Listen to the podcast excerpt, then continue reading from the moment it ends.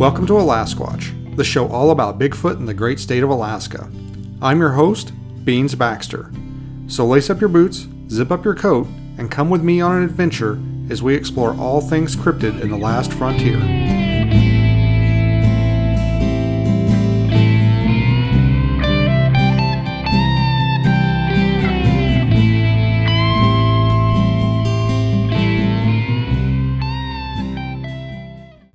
Hey, everybody, thanks for tuning in to this episode of Alasquatch. This is a special episode that's dropping on Christmas Eve along with another episode. So you've got two episodes to listen to over your Christmas break, or you can bank one and listen to it on a rainy day. It doesn't matter to me. And uh, I just um, I just thought I'd sit down and knock some episodes out and put them out for you guys to enjoy over the holidays. Don't have a lot planned for the holidays this season. Probably gonna just um, go see the in-laws and um, have some Christmas dinner, and then head back home. We had our snowmageddon where we got um, I think it was about three or four feet of snow. I think it was closer to four, and then just uh, yesterday we had a rain storm come through. Temperatures warmed up, and then we got a good uh, dousing of rain, which was not good, as you can imagine, with all the snow we had. So it made driving pretty interesting. Uh, luckily, um, the road crews got out and everything is nice and sanded and i think we're good for a little while at least as far as precipitation goes. I don't think we're going to be having any rain or snow anytime soon uh, but that can change at the drop of a hat around here so who knows? Whenever we have um, icy conditions it always makes me a little nervous leaving and, and coming home because we live at the bottom of a pretty steep hill and uh, we live kind of we're not we're not out in the middle of nowhere, but we're pretty secluded, and there's not a lot of traffic on our road. Um, so it doesn't usually get services until kind of late in the afternoon, which is horrible if you have to if you have to leave or go to work early in the morning. So um, a lot of times we just kind of got to go outside and use our best judgment. There's been a few times where we've walked outside and decided, nope, we're not even going to try. And there's been a few times where we've tried to get out and it didn't work out for us. And we've been stuck in the snow, we've slid on the ice. Um, I'm actually kind of surprised that we haven't uh, really damaged one of our vehicles uh, that way by like sliding into a snow berm or something and having to get some body work done. But knock on wood, it hasn't happened yet. Um, but I'm sure it's not a what, what do they say? It's not a matter of uh, if but when. but uh, for the moment, we seem to be uh, we seem to be doing okay. Uh, today, I wanted to talk about an encounter that uh, it was kind of sticking in my mind. I was thinking about it the other day, and a little a little bit of um, what's that word? Idiosyncrasy. Idiosyncrasy happened today, uh, where I was been thinking about this encounter, and it actually occurred uh, over by Lake Iliamna. And we've talked about it on the show before, I think. I think I actually uh, might have talked about it with David Weatherly. Uh, most of the information I'm going to talk about today comes from uh, David Weatherly's book, Monsters of the Last Frontier. Uh, if you guys get a chance to check it out, I think it's available at Amazon and uh, most places where books are sold. We've done an episode about it where I interviewed David. But um, I was thinking about this because my initial train of thought was that it had occurred in December. And I was like, man, I'm going to talk about um, a Bigfoot encounter that happened in Alaska in December. And for some reason, this one was in my mind because I thought it had happened in December, but I wasn't. I, I was wrong. It actually happened in January. Uh, but I thought that I would just keep going with it because one, that's close enough, and two, uh, what happened next so I get ready. I'm going to come downstairs and I'm going to uh, record the episode. And I walked into, um, I have, I have, um, basically my, my, the basement of my house is for business. I have my eBay business down here. I have a shipping room and then I have my Alasquatch office. and I was going to move my laptop from my shipping room to my recording studio where my Alasquatch office is. So I had um, walked over to my work table where I package up all my stuff and I bent down to unplug the laptop and I thought I thought that when I had bent down I had um, bumped into the work table because it started like shaking and I had headphones on and I was listening to another podcast and I wasn't really sure what was going on. I just thought, oh man, I almost lost my balance or something there because I bent forward to unplug the laptop out of the the power strip and as I stood up like it wasn't the table that was shaking, it was the room. and I was like, well, that's weird. And then I thought, oh, it must be an earthquake. And it kept going and kept going. And then it finally stopped. And I thought, man, that was weird. Um, but it, it, wasn't the fact that we had an earthquake that was weird because we do have them uh, every now and then.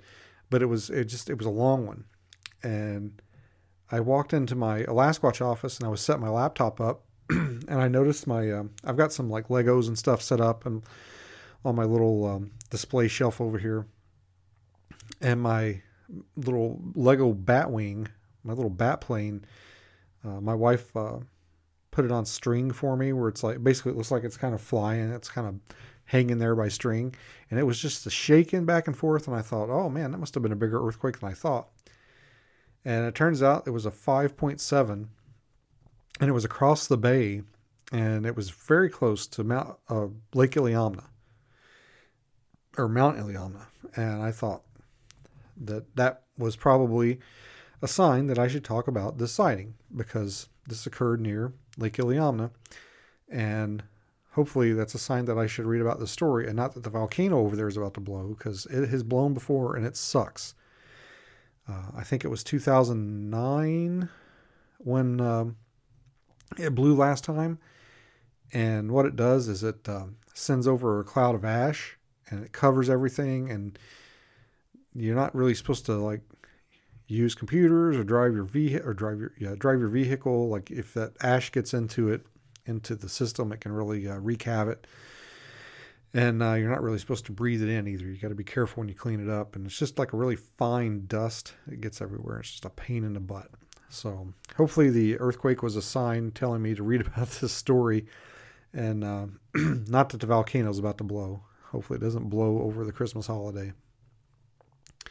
But uh, anyway, like I said, this story it comes from Monsters the Last Frontier from uh, by David Weatherly and he's actually quoting a book called Gamble at Iliamna uh, by a gentleman, a retired uh, Coast Guard commander named Ted Gerken. And um, this is the story of a gentleman named Jim Coffey. And Mr. Coffey was friends with uh, Commander Gerken there. And uh, it sounds like Mr. Gerken ran some kind of a, a um, lodge over by Lake Iliamna. And Mr. Coffey was a flight. Uh, he was a. Let me see. He was. Uh, he did maintenance for the flight service station uh, near Iliamna. Uh, and he described Mr. Gerken describes Coffey as a man in his mid 50s of average height and build with graying hair and ruddy complexion, which is most of the people, uh, most of the men in Alaska. And uh, this is a, a, talk, a talk. This is a story about Mr. Coffey's uh, encounter that he had in January. It doesn't say if it was in um, the beginning or the middle or end of January. It just says it happened in January. And I was close. I was thinking it happened in December, but I was I was off a little bit. Mr. Coffey was driving his pickup truck to the airport during a light snow. Uh, he was less than a mile from his house and in his headlights he caught the outline of a large animal. Uh, Mr. Coffey said the creature was pot bellied, covered with dark hair, and about nine feet tall, which is pretty tall. Um, usually, seven to eight feet is is a pretty good uh, size, but uh, I have heard of some being about nine feet tall up here, but I think that's kind of probably on the upper upper limit. Uh, he also described a creature as pot bellied, which is rare. You don't often hear about that too often. So it was either very well fed or it might have been a pregnant female. Uh, it says uh, the beast was startled by the vehicle. It was running upright on two legs and moved off the road quickly, heading into the brush beside the road. And uh, this is probably the most Alaskan thing ever. Uh, Mr. Coffey pulled out a pistol, a powerful 357 Magnum, and took several shots at the thing. um, he never explained what led him to shoot at the bipedal creature. Maybe it was the typical Alaskan frontier style reaction, or maybe he was just as shocked by the sighting as the creature was. So, Mr. Gerken, the retired Coast Guard commander, he he doubted the sighting was was genuine, and uh, he said he knew Coffey was fond of taking a drink or two on occasion and thought it could explain the account. Now, see, this always bothers me when people talk about having encounters or sightings, and then one of the most common, you know, oh, they must have been drunk, or what were they drinking, and or what were they smoking? You know, when I was in the military, I I had my fair share of alcohol and yours and probably your neighbors and your cousins and your mama and them's and a bunch of people's. And I never have drunk enough to where I was hallucinating. now I have heard of people who were going through uh, detox, DT, delirium tremens that will hallucinate.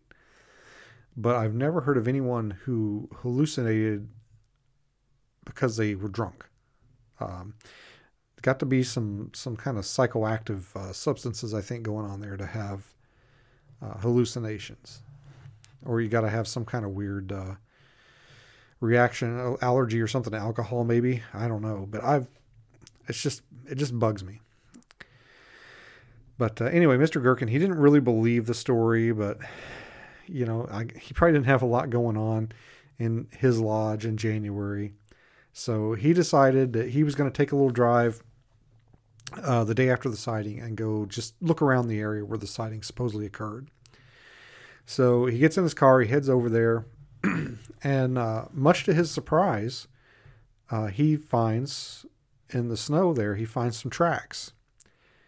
And I'm just going to read verbatim here. It says, A trail of large footprints in the fresh snow led along the edge of the road so we got out to take a closer look. Each foot, footprint measured 22 inches from toe to heel, with a width across the three toes of 12 inches, and across the heel of 36 inches, and the track led straight down the edge of the road.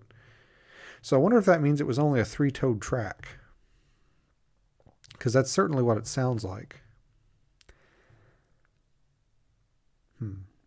So anyway, Gerken um, just he he still kind of thought it was a, a, a hoax. He thought maybe somebody had um, made some fake feet, uh, but he continued to to look at the the trackway, and then he could see that it dug into the side of the snow berm uh, on the uphill side of the track, and it definitely cut deeper into the hill than the downhill side. And so he's like, "Oh, I don't think so. I don't think a guy with plywood feet could do this. That's that's pretty interesting." So he's starting to maybe come around that maybe this wasn't a hoax. And he said they definitely weren't the tracks of a brown bear or moose, the largest animals known in the area. So, in short order, talk of the creature or big man spread around the nearby villages of Iliamna and Newhalen. The creature wasn't a new topic for the native people of the region. Older accounts from Newhalen stated that whole that whole families of Bigfoot had previously lived in the area and frequently ventured close to the village. Children were warned to leave them alone and stay out of their paths so that no harm would befall the community. And you know that's a pretty common thing that you hear uh, with uh, Alaska Natives and most Native Americans uh, is that they warn their children to stay out of the woods or stay away from these things. Um, there was a um, village named, I'm going to butcher this, Kakonak, C K A K H O N A K. I think that's right. I think that's how you pronounce it. Uh, they reported early encounters with the big man. One tale involved an incident When one of the creatures was caught in a net, the villagers locked the beast in a shed in hopes of containing it, but during the night it escaped. Living at Lake Iliamna and hearing about the big man firsthand, Gerken became intrigued by the tales. He said one of the most convincing accounts came from Connie Wassily, a cook hired to work at the lodge during the busy summer months. Connie was a white woman who had married a local native man. They lived at a cabin near the Roadhouse airstrip, less than half a mile from the road where Jim Coffey had spotted the creature. Around the time Coffey had his sighting, Wassily was visiting a neighbor. After her visit, she and her son James, a toddler, headed back to their own cabin. The following day, she told Mary Gerken her story. I'm sorry, my dogs just got back from their play date. Now you might hear them in the background there. While walking across the yard to her cabin, Wassily had the unsettling feeling that she was being watched. Watched. Once in her house, she locked the door behind her and got on with her daily chores. After bathing her young son, son, she opened up the door to throw out the bathtub water. When she opened the door, she was hit by a powerful animal odor that she described as rotten and nauseating. She quickly closed and relocked the doors. Following the morning, or the following morning, she found the outside door open and two pies she'd left out to cool missing. She discovered the biggest footprint she'd ever seen. The footprints went around the cabin to and to her bedroom window. From there, the tracks went toward a neighbor's house. Myrtle, the neighbor, reported sheets and pillowcases stolen from her clothesline. There was speculation that the creature had been hit by one of Jim Coffey's bullets and used the sheet to bandage itself, though no one reported finding a trail of blood. After the incident, Gerken met Jim Repine, an authority on fishing in Alaska and an Anchorage television personality. He told Repine about the recent sightings, and the man was fascinated. Repine wanted to do a newspaper uh, article about it, or a TV uh, segment about it. I'm, I'm, not sure which. And uh, he ends up coming out to the the area and bring in a cameraman, and they try to interview a couple people, but uh, none of the natives uh, want to be interviewed by him, and they kind of clam up, which is pretty typical uh, of these situations. And um, they did end up filming what sounds like to be a trackway or some tracks and I don't know if they filmed it or if they took pictures of it, but I'd love to, um, to track those down. I wonder where those are. They're probably in somebody's uh, private collection or in some vault somewhere at te- some television station here in Anchorage. but yeah. so anyway, that is kind of a quick and dirty tale of the Lake Iliamna hairy man and uh, how Mr. Coffey attempted to uh, to put one down with his 357. I think I, I might have retold that story uh, somewhere else, and I think I might have inadvertently said it was a 44 instead of a 357. But uh, yeah, that's just one of the most Alaskan things ever. It's like, what is that? I don't know. I'm going to shoot it. uh, man. I, I think that that probably happens a little bit more often than than people admit. I think people probably shoot at things that they probably shouldn't shoot at, but they don't necessarily go around and advertise it. Uh, I, I, think it's kind of funny that Mr. Coffey was basically just like he didn't care. He's like, yeah, I saw this weird thing running on two legs. I shot at it, but it didn't. I didn't get it. I don't think I did anyway. I'd be curious to know whatever happened to Mr. Coffey. I wonder if he's still around. I imagine not. That was probably uh, if he was in his 50s back then.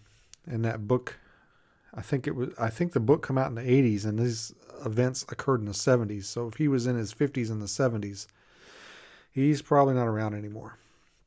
But he might have some family out there that uh, heard the story firsthand. So if any of you guys uh, are related to Mr. Coffey and uh, hear this podcast, I'd love to chat with you and uh, hear a uh, firsthand, or well, I guess it would be a secondhand uh, retelling of uh, Mr. Coffey's encounter. So, anyway, guys, I think I'm going to leave you with that. Um, Merry Christmas. I hope everybody has a good holiday, whatever holiday you celebrate. Have a happy one. Have a safe one. Uh, watch the weather. Don't travel in inclement weather. and uh, be safe. Just uh, be mindful of your surroundings and don't do anything that you're not supposed to do. And uh, I think that's it. If you guys want to pick up some Alasquatch swag, it's obviously it's a little too late to get it by Christmas, but you can head over to the AlasquatchPodcast.com website and pick up an Alasquatch shirt. Uh, you can pick up a signed copy of my book, Abandoned History and Horror Port Chatham. And speaking of Port Chatham, when we come back next next year, I'm going to take a couple weeks off here from the podcast. And uh, when we come back next year, I'm going to be talking about the new show, Alaskan Killer Bigfoot. I'm going to sit down and I'm going to power through it, watch it, and I'm going to tell you guys my thoughts on it. So get ready. It's coming. You can't have Alasquatch without talking about Alaskan Killer Bigfoot, right? So be safe out there and get ready because the Alaskan Killer Bigfoot's coming. Beans is going to take it on. So be safe. Merry Christmas. Happy holidays. And uh, thank you so much for listening. I really appreciate every one of you. Bye bye.